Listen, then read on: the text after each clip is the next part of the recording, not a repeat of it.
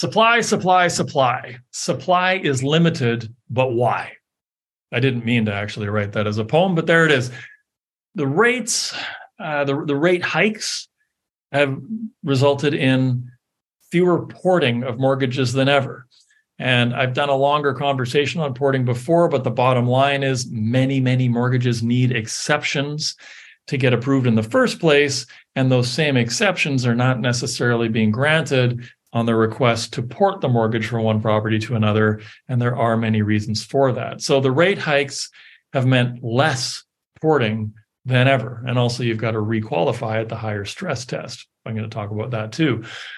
The rate hikes have also meant no building because it's that much more expensive for builders to finance the building. But more importantly, the rate hikes have also meant fewer individual investors than ever entering the condo market. Goodbye, mom and pop individual investor. The numbers just don't work. In fact, there was a, news article in the newspaper today that talked about how 2020, the average uh, downtown Toronto condo was positive cash flow by $63 a month.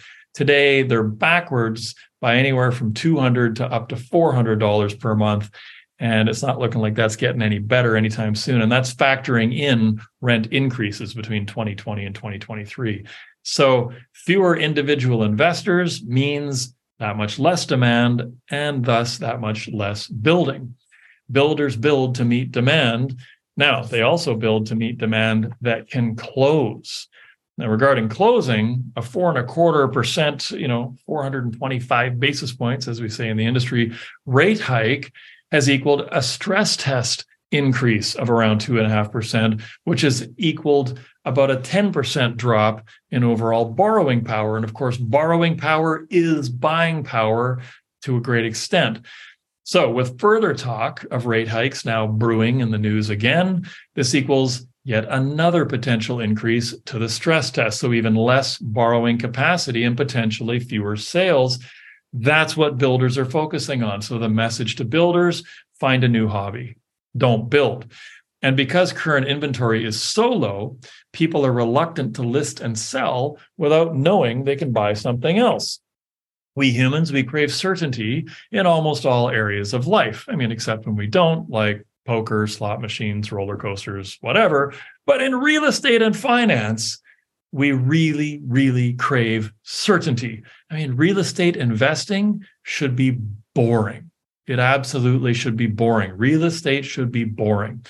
But given current market conditions, as at May, June 2023, few among us want to buy something else without a firm sale on our current property. Now, a firm sale on our current property it's relatively easy to get in most markets because there's no supply out there. But as soon as you get the firm sale, the clock starts ticking and you have to find and buy something else.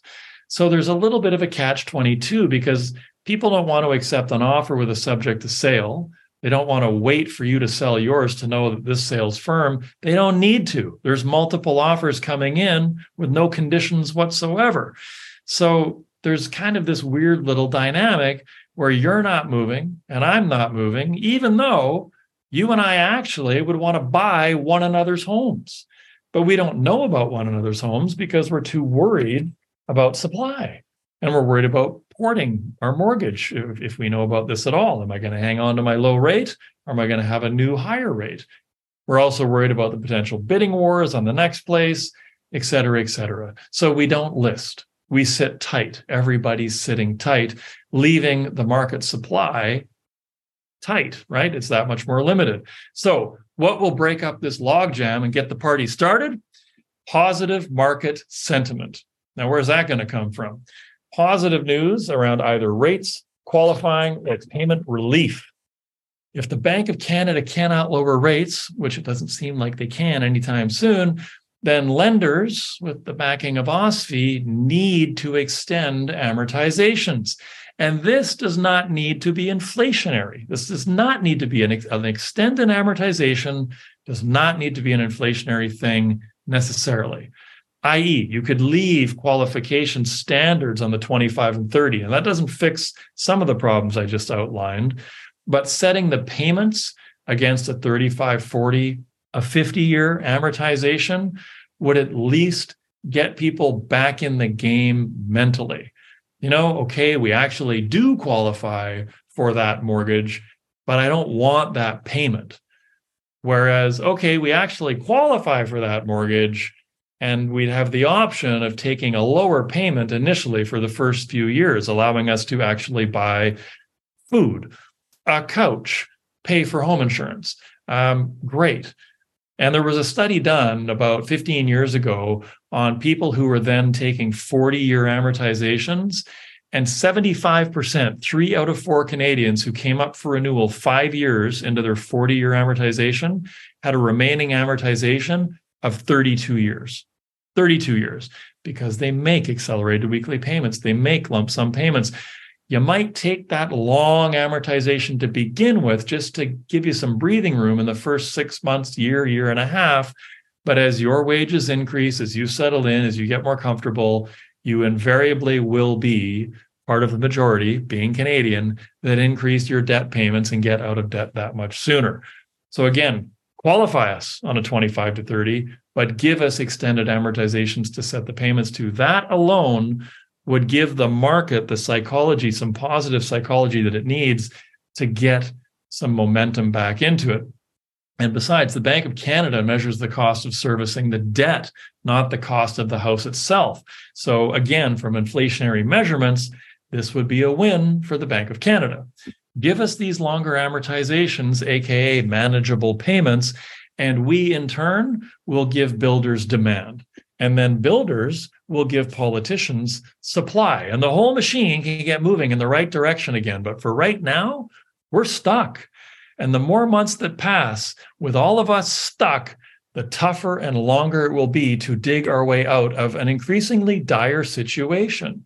1 million new Canadians in the country this year. Well, not all new Canadians, but work visas. I think we're up to 400,000 on three year visas and another half a million becoming PR, uh, permanent residents.